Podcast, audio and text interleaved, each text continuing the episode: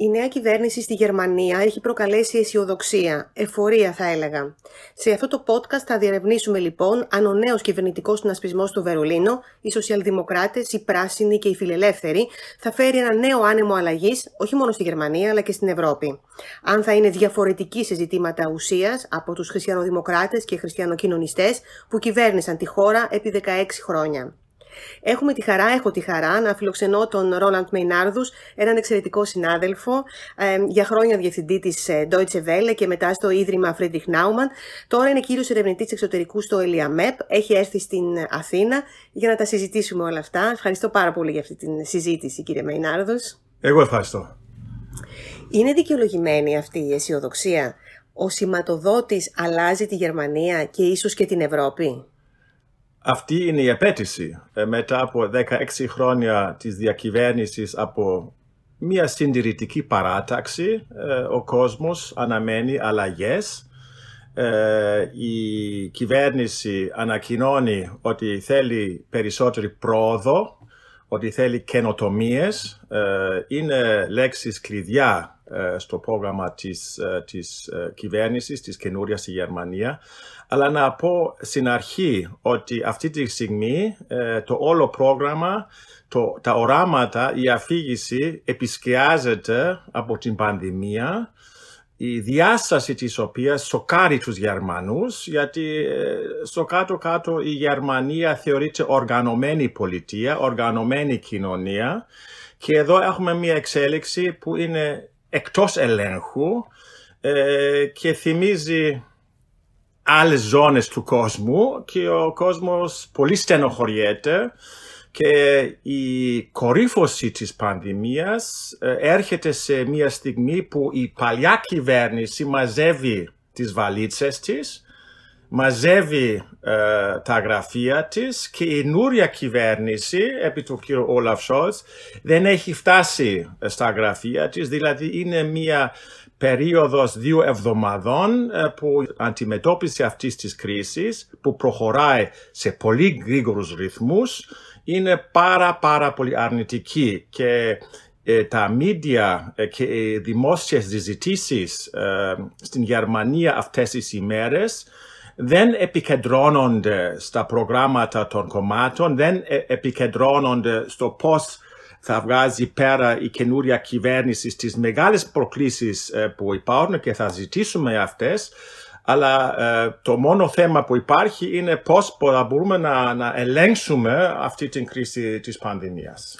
Φαίνεται όμως ότι ο νέος καγκελάριος της Γερμανίας, ο Όλαφ Σόλτς, δεν επιθυμεί η Βουλή να ψηφίσει μια κατάσταση έκτακτης ανάγκης για την Γερμανία, και θα αφήσει τη διαχείριση της πανδημίας στα κρατήδια. Ναι, αυτό ναι.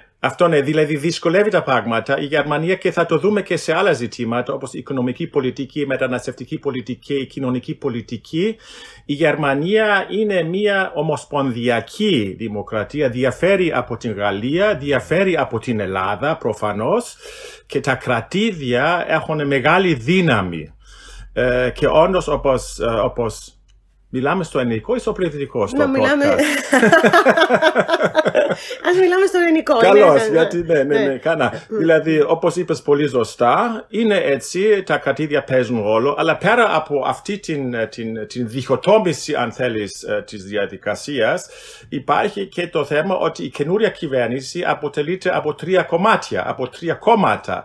Και υπάρχει ένα φιλελεύθερο κόμμα, το οποίο είναι φιλελεύθερο όντως, και θεωρεί ότι τα lockdown και οι περιορισμοί είναι εναντίον της ατομικής ελευθερίας, και αυτό το όλο θέμα συζητιέται, και τη στιγμή που ο κόσμος απαιτεί να γίνουν εδώ και τώρα ενέργειες, πράξεις, η Γερμανία έχει την πολυτέλεια να συζητά, και ο κόσμος εκνευρίζεται.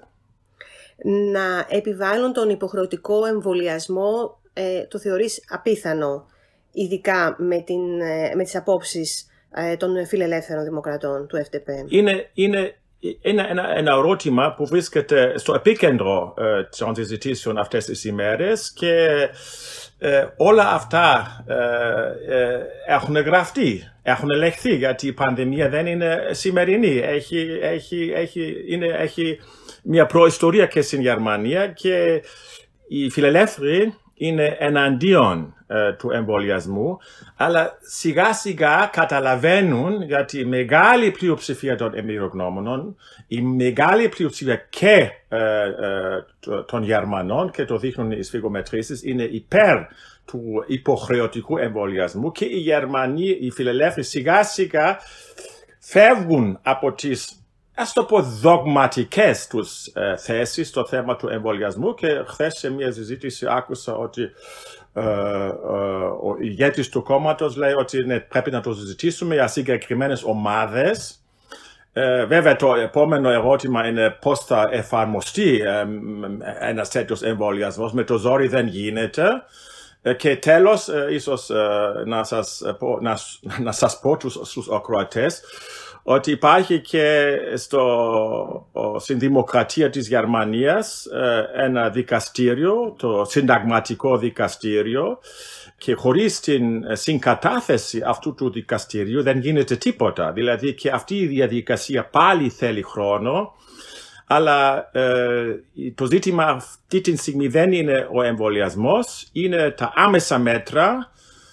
Αν θέλεις το lockdown ή σε ποιο βαθμό θα έχουμε lockdown, που διστάζουν οι πολιτικοί για τους λόγους που προσπάθησα να σας εξηγήσω να εφαρμόσουν. Τώρα, για να πάμε και στο υπόλοιπο πρόγραμμα, προεκλογικά, ακούγοντας τους πράσινους και ακούγοντας και τους σοσιαλδημοκράτες, βλέπαμε τεράστιες διαφορές με τους φιλελεύθερους σε κομβικά θέματα, στο κοινωνικό μοντέλο, στο θέμα των αυξήσεων, στην οικονομία, ακόμη και στην εξωτερική πολιτική. Όλα αυτά πώς έχουν γεφυρωθεί τώρα και δηλώνουν και οι τρεις πολύ ενθουσιασμένοι από αυτή την συνεργασία? Ναι, η γρήγορη και απλή απάντηση είναι ότι είναι πολιτικοί που ξέρουν να χειρίζονται την γλώσσα, και διαβάζοντας αυτό το κείμενο των 177 σελίδων της Συμφωνίας Διακυβέρνησης, εγώ πρέπει να πω ότι είναι ένα καταπληκτικό ντοκουμέντο, πολύ ωραία γραμμένο, αλλά είναι εύκολα να γράφεις κάτι κάτω σε χαρτί και μετά πολύ πολύ δύσκολα να εφαρμόσεις αυτά που λες. Αλλά να φτάσω στο επίκεντρο της συζήτησης. Υπάρχουν κοινά σημεία και υπάρχουν σημεία που δεν υπάρχουν κοινά. Τα κοινά σημεία είναι ότι όλα τα τρία κόμματα, κυρίως οι φιλελεύθεροι και οι πράσινοι, θέλουν τον εξυγχρονισμό, την ανανέωση, κυρίως την κοινωνική πολιτική. Εδώ οι 16 χρόνια της διακυβέρνησης της Μέρκελ, που η οποία θεωρείται πετυχημένη, αλλά όπως είπα προηγουμένως, ήταν μια συντηρητική παράταξη, ορισμένα πράγματα δεν έχουν πάει μπροστά. Καινοτομίες δεν έχουν πάει μπροστά. Η Γερμανία στο στρατηγικό θέμα της digitalization, της ψηφιοποίησης, έχει μείνει μπροστά. Η μεταναστευτική πολιτική δεν είναι πιο σύγχρονη. Το θέμα των δικαιωμάτων των σεξουαλικών μειονοτήτων, αλλά όλα αυτά είναι θέματα στα οποία το FDP, το Φιλελεύθερο Κόμμα, και οι Πράσινοι συμφωνούν. Το FDP, και θα συζητήσουμε για το FDP, για την οικονομική πολιτική, έχει ένα πολύ ειδικό ρόλο να παίζει και είναι λίγο, έτσι ας το πούμε, προς τα δεξιά, αλλά στα άλλα θέματα είναι πολύ προοδευτικό. Και στα θέματα ανθρωπίνων δικαιωμάτων. Παραδείγματος χάρη, θα συζητήσουμε και την εξωτερική πολιτική, αλλά μόνο να συνοψίσω λίγο τις συμφωνίες που βρίσκονται σε αυτή τη συμφωνία. Σε αυτό το πρόγραμμα διακυβέρνησης είναι 6 σημεία, νομίζω έχει ενδιαφέρον, που δείχνουν ότι το κάθε κόμμα έχει πάρει κάτι. Δηλαδή είναι ένας κλασικός συμβιβασμός και ορισμένα πράγματα τα έχουν μείνει έξω, περιγράφονται, αλλά όχι με με σαφή περιγραφή, άρα αφήνουν περιθώριο για ρήξη στο μέλλον. Και έχουμε να κάνουμε εδώ, η Ελλάδα δεν έχει αυτή την εμπειρία με συμμαχικές κυβερνήσεις. Υπάρχουν συμμαχικές κυβερνήσεις, αλλά στην Γερμανία είναι το normal. Είναι το normal. Έχουμε κανονικό σύστημα της διακυβέρνησης από συμμαχίες και άρα η τέχνη του συμβιβασμού είναι η τέχνη της πολιτικής στη Γερμανία. Ζούμε με συμμαχίες, ζούμε με συμβιβασμούς και στην αρχή της διαδικασίας και μετά από τον προεκλογικό αγώνα, βέβαια, οι παρατάξεις προσπαθούν ακόμα να είναι συνεπείς στις θέσεις τους. Αλλά θέλω έτσι να πω 6 σημεία όπου υπάρχει συμφωνία. Δηλαδή αύξηση του κατώτερου μισθού ωράριο σε 12 ευρώ. Είναι ένα επίτευγμα των σοσιαλιστών, των σοσιαλδημοκρατών. Το φρένο των χρέων διατηρείται. Είναι μεγάλη επιτυχία του κ. Λίντνερ και των ελεύθερων. Αυτή η ασφυκτική δημοσιονομική πειθαρχία, ναι. Το 3% δηλαδή. Το 3% είναι κυρίως ότι μετά την φάση της πανδημίας πρέπει να γυρίσουμε στο φρένο του χρέους, ότι ο δανεισμός είναι περιορισμένος και εκεί υπάρχει μεγάλη ρήξη. Ήδη τώρα υπάρχει μεγάλη ρήξη, γιατί οι πράσινοι έχουν ανακοινώσει ότι χρειάζονται 50 δις κάθε χρόνο για την καταπολέμηση της κλιματικής αλλαγής και με τα δεδομένα αυτού του θεσμού που είναι και συνταγματικός υπάρχουν μόνο 15 δις. Πού βρίσκουμε τα άλλα? Ήδη φαίνονται συμβιβασμοί και θα το συζητήσουμε. Μετά η επίσπευση της απολιγνητοποίησης είναι ένα επίτευγμα των πρασίνων. Και εδώ έχουμε ένα τέταρτο, η νομιμοποίηση του κάναβης. Είναι, θα πεις έτσι, είναι ένα μικρό θέμα. Όχι, είναι η κοινωνική διάσταση, αφού πολλοί νέοι στη Γερμανία καπνίζουν αυτά τα ναρκωτικά. Η νομοθεσία δεν απεικονίζει την πραγματικότητα. Είχε αντισταθεί, αν θυμάμαι καλά, η ίδια η Άγγελα Μέρκελ σε αυτό. Ναι, βεβαίως. Οι πράσινοι είχαν καταθέσει το νομοσχέδιο. Οι πράσινοι και άλλοι και το σοσιαλδημοκρατικό κόμμα. Δηλαδή έχουμε και θα δεις τα επόμενα χρόνια στην Γερμανία, και είναι αυτό όντως ένα μεγάλο βήμα στον εγχρισονισμό. Δηλαδή δεν είναι προσωπική μου θέση, αλλά είναι περιγραφή μιας κατάστασης. Στα φαρμακεία να πάει κανείς και να αγοράζει εκεί το κανάπης, αντί να πάει στην γωνία να τα αγοράζει από κάποιον εκεί που δεν τον ξέρει και που είναι δηλητηριασμένα κλπ. 2 ακόμα θέματα, το όριο της συμμετοχής στις εκλογές στις 16 και τέλος η πιο φιλελεύθερη πολιτική στο μεταναστευτικό. Δηλαδή αυτά είναι σημαντικά θέματα ανανέωσης. Όταν μιλάς για πιο φιλελεύθερη πολιτική στο μεταναστευτικό, γιατί το μεταναστευτικό ήταν ένα ζήτημα το οποίο στοίχησε πολύ στην Άγγελα Μέρκελ το 2015. Ο τρόπος που υποδέχτηκε τους πρόσφυγες και μετανάστες, και η Γερμανία σήκωσε ένα πολύ μεγάλο βάρος το 2015, στοίχησε γιατί οι Γερμανοί πολίτες δεν ήθελαν αυτή την πολιτική. Τώρα τι σημαίνει αυτό που θέλουν οι φιλελεύθεροι? Οργανωμένη μετανάστευση, γιατί λείπουν εργατικά χέρια από τη Γερμανία. Δηλαδή, σε όλα αυτά που λέμε πρέπει να είμαστε ειλικρινείς. Υπάρχουν και βέβαια τα συμφέροντα.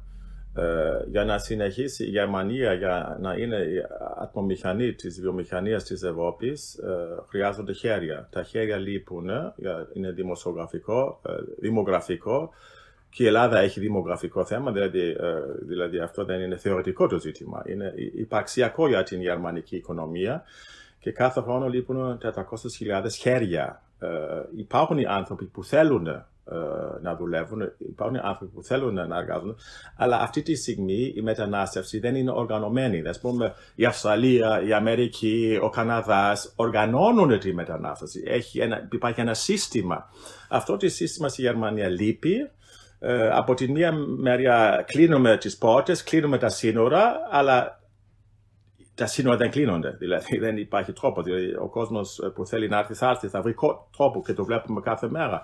Και αυτό, μια προοδευτική αντίληψη της μετανάστευσης είναι να οργανωθεί Και αυτό είναι το ένα μέρος, αυτή είναι η ιδεολογία αν θέλεις των σκέψεων. Το άλλο είναι ότι αυτοί που είναι ήδη μέσα στη Γερμανία να πάρουν το δικαίωμα να δουλεύουν και η ενσωμάτωση να αρχίζει από την πρώτη ημέρα. Η ενσωμάτωση, integration που λέμε, integration, ενσωμάτωση, γιατί αυτή τη στιγμή δεν γίνεται. Υπάρχουν προσπάθειες, αλλά με καθυστέρηση εκεί δημιουργούνται αυτά τα ζητήματα. Αυτό είναι πολύ αισιόδοξο και ενδεχομένως να πάρει μαθήματα και η Ελλάδα από το σύστημα τελικά που θα κληθεί να εφαρμόσει η Γερμανία, και της ενσωμάτωσης και να μπορούν οι άνθρωποι που μπαίνουν μέσα και παίρνουν άσυλο ή μεταναστεύουν με οργανωμένο τρόπο να μπορούν να εργάζονται. Νομίζω ότι όλα τα θέματα που συζητάμε, γιατί είμαστε σε μια Ευρώπη πια ενωμένη, όλα αυτά τα θέματα επηρεάζουν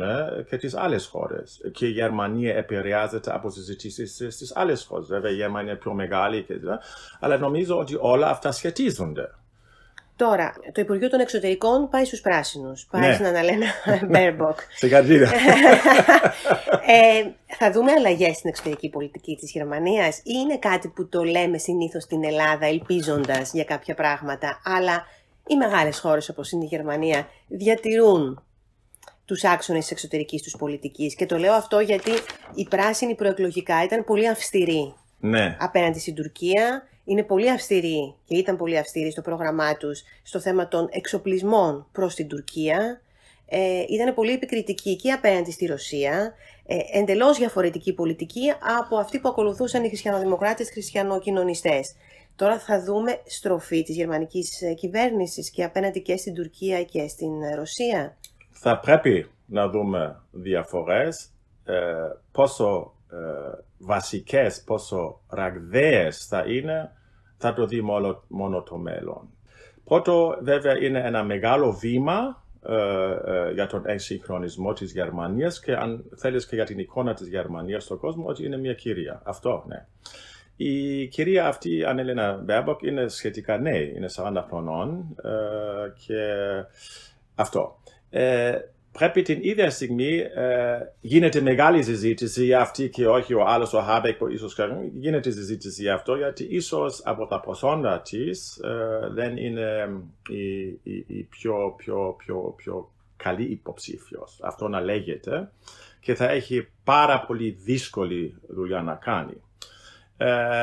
Αλλά να πούμε το τι λέει η Συμφωνία των Κομμάτων για το μέλλον της εξωτερικής πολιτικής. Πάλι υπάρχουν οι αρχές, και ποιες είναι αυτές οι αρχές. Ποιοι είναι οι αρχές, ποιες είναι οι αρχές. Η πρώτη αρχή είναι ότι η γερμανική εξωτερική πολιτική θα στηρίζεται σε αξίες. Οι αξίες αυτές είναι η δημοκρατία, το κράτος δικαίου και τα ανθρώπινα δικαιώματα. Θα μου πεις τώρα, δημοκρατία είστε, δεν ήταν και το ίδιο στο παρελθόν, θα απαντούσα ναι. Αλλά τώρα το τονίζουν ως η πρώτη αρχή. Η δεύτερη αρχή είναι το ευρωπαϊκό. Για την Γερμανία, η Ευρώπη είναι το επίκεντρο της εξωτερικής πολιτικής. Το τρίτο είναι ότι η εξωτερική πολιτική θα είναι πολυμερής, multilateral, πολυμερής. Και το τελευταίο, και αυτό είναι το καινούριο, θα είναι φεμινιστική. Και υπάρχει μια καινούρια, σχετικά καινούρια τάση στις διεθνείς σχέσεις της φεμινιστικής εξωτερικής πολιτικής. Αυτή προέρχεται από τις σκανδιναβικές χώρες και έχει και μια απήχηση στις ΗΠΑ, που λίγο πολύ λέει, παλιά λέγαμε εμείς, ότι οι δημοκρατίες μεταξύ τους δεν κάνουν πόλεμο, γι' αυτό η δημοκρατία καθιστά μια αξία.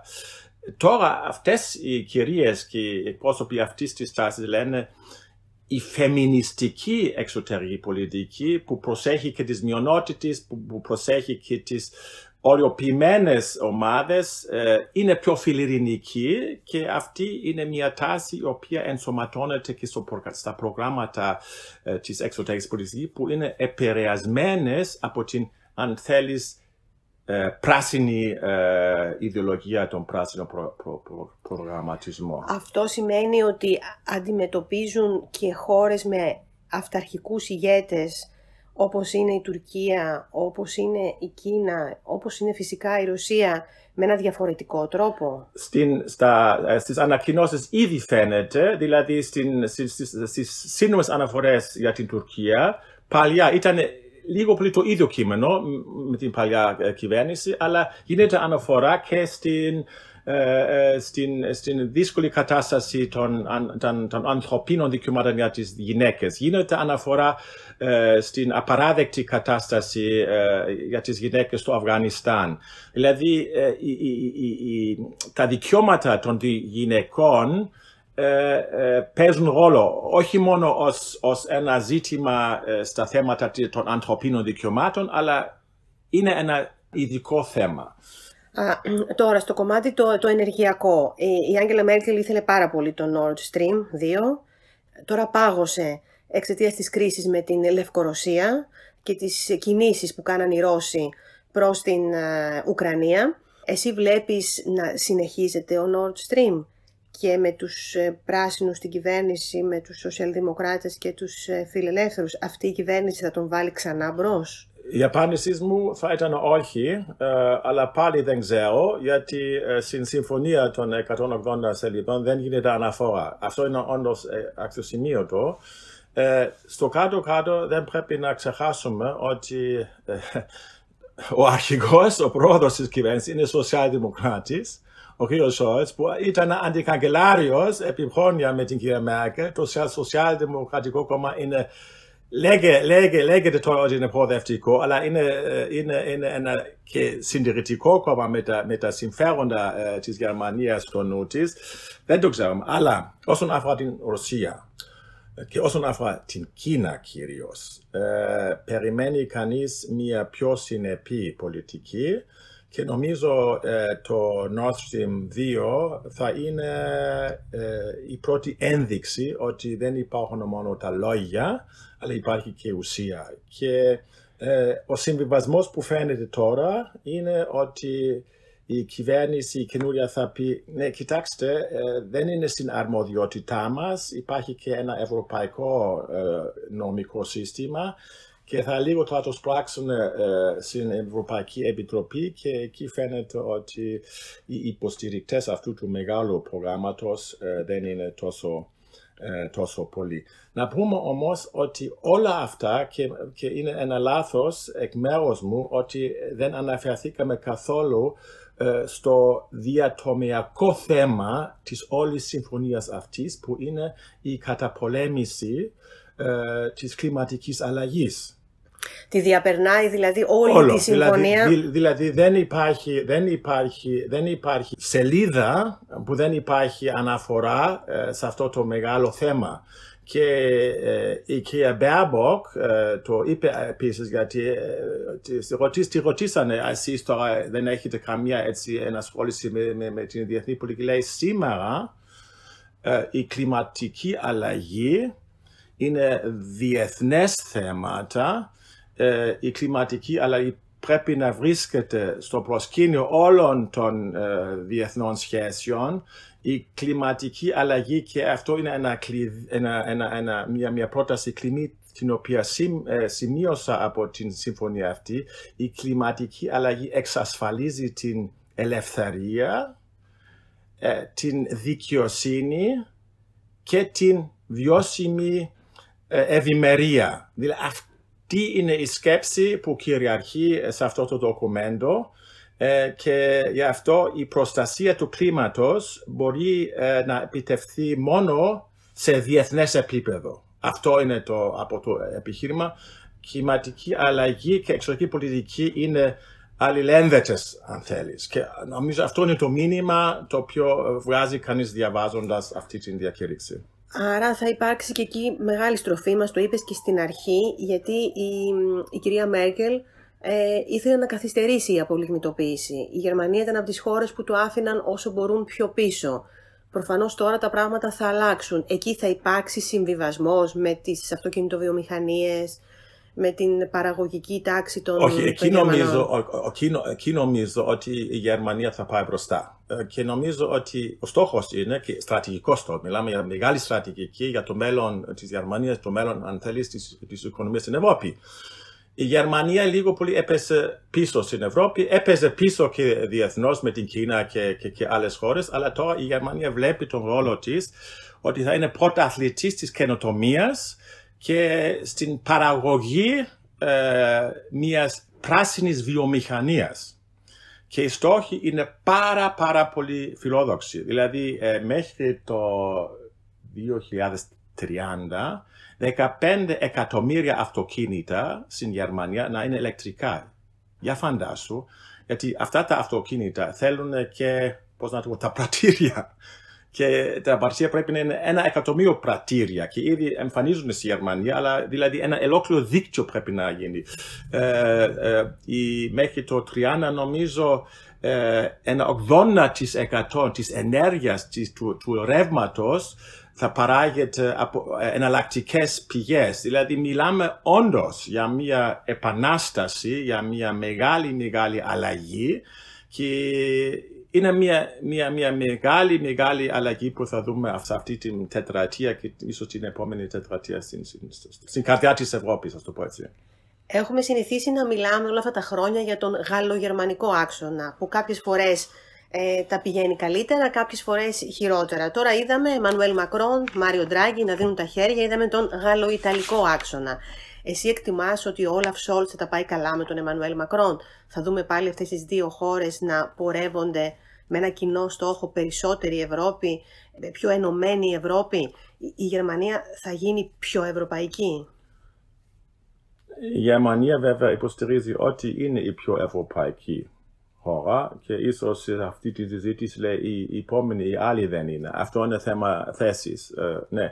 Αλλά μπορώ να πω με βεβαιότητα ότι η Γαλλογερμανική συμμαχία είναι σαν θρησκεία. Δεν συζητιέται, γιατί αυτή η συμμαχία... Όχι, πρέπει να ξέρουμε την έχθρα που υπήρχε. Δηλαδή αυτή η έχθρα έχει δημιουργήσει καταστροφές στην Ευρώπη που δεν περιγράφονται. Και γι' αυτό αυτή η συμμαχία είναι σαν θρησκεία και κανένας δεν ζητά να μην συνεχίζεται. Αυτό δεν υπάρχει. Βέβαια υπάρχουν διαφορετικές αντιλήψεις και δεν θέλω να πω ότι Παρίσι και Βερολίνο μιλάνε πάντα με μία γλώσσα και η ανησυχία στο Βερολίνο αυτές τις ημέρες είναι πάρα πολύ τι θα γίνει του χρόνου στις εκλογές στην Γαλλία.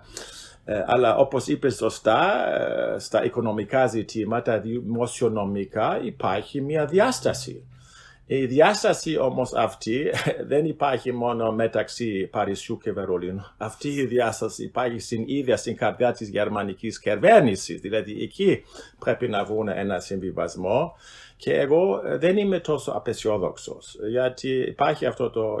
Μιλήσαμε ήδη για το φρένο σαχρέ στον δανεισμό, αλλά ήδη ο κ. Λίντνερ ο ίδιος ήδη κάνει ενδείξεις ότι ναι, ορισμένες επενδύσεις για την κλιματική αλλαγή, για την ψηφιοποίηση, μου κάνει εντύπωση που δεν την ήξερα προηγουμένως την λέξη, αλλά ψηφιοποίηση είναι πολύ σημαντική λέξη να εξηγήσω αυτή την κατάσταση στη Γερμανία.